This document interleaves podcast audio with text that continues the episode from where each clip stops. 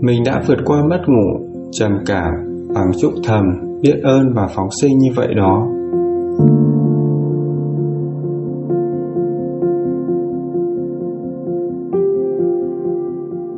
Khoảng tháng 12 năm 2019, mình có gặp vấn đề về sức khỏe rồi bắt đầu bị mất ngủ. Sau nhiều ngày liên tiếp bị mất ngủ thì lo lắng, sợ hãi bắt đầu đến với mình. Mình đã cố gắng tìm nhiều cách để có thể ngủ được như trước. Ví dụ như dùng các loại thuốc hỗ trợ giấc ngủ, đi khám ở bệnh viện, uống các loại thảo mộc nhưng vẫn không thể ngủ được. Những ngày sau đó tình trạng trở lên tồi tệ hơn. Mình không thể tập trung cho công việc, lúc chơi thể thao, đi ăn uống cùng gia đình.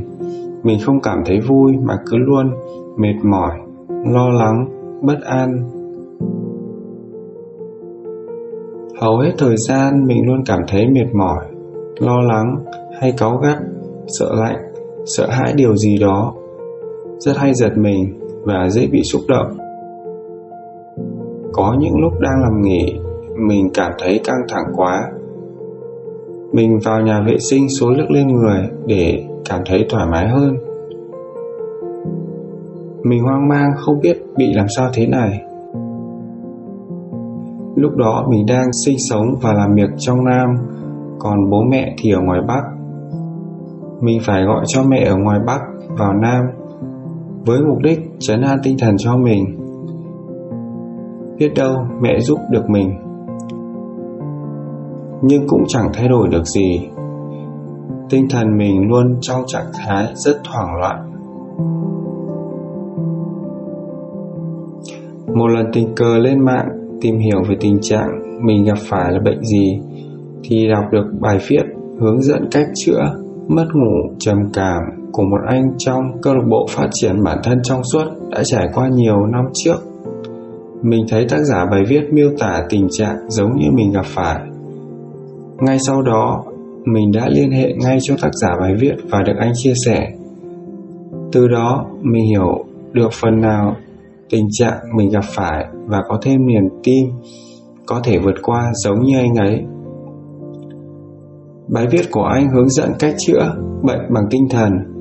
Có một số cách như tập thể dục, ngồi thiền, chia sẻ với người thân chúc thầm, biết ơn, phóng sinh, thay đổi cách nghĩ và tư duy. Mình thường xuyên tập ba cách đó là chúc thầm, biết ơn và phóng sinh đầu tiên là chúc thầm. Cứ khi nào nhớ ra là mình chúc thầm. Mình chúc cho những người mình gặp hàng ngày luôn mạnh khỏe, hạnh phúc, bình an và giàu có. Chúc cho những người đi đường, lái xe an toàn. Chúc chú bảo vệ luôn vui vẻ. Chúc chị lao công luôn mạnh khỏe. Tiếp theo là biết ơn. Mình thầm biết ơn bất cứ thứ gì xung quanh mình.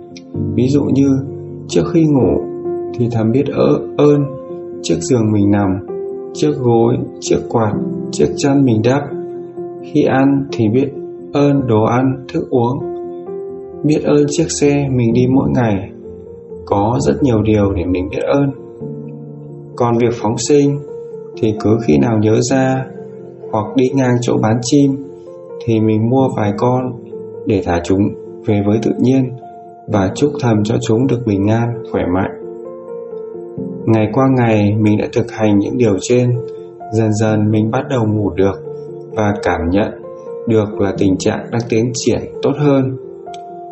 Sau khoảng 5 đến 6 tháng thì mình đã ngủ ngon. Như trước đây và còn cảm thấy tốt hơn cả lúc mình chưa bị bệnh. Đặc biệt là mấy cái bệnh trong người mình đã đỡ đi rất nhiều. Thực sự đối với mình thì điều đó thật kỳ diệu và không thể tin nổi. Mình tò mò và tìm hiểu về những phương pháp đã giúp mình vượt qua giai đoạn khó khăn trên. Bắt đầu mình đọc những bài trà đàm với các chủ đề về gia đình, tình yêu, sức khỏe, công việc của thầy trong suốt. Mình hoàn toàn bị thuyết phục bởi những lời giảng của thầy. Sau đó, mình đã được tham gia vào câu lạc bộ phát triển bản thân trong suốt. Hiện tại, mình rất quyết tâm và chăm chỉ thực hành mỗi ngày những gì mình đã và đang được học trên con đường trong suốt. Thông qua chia sẻ này, mình chúc cho các bạn có thêm động lực và niềm tin trên con đường để tìm đến hạnh phúc đích thực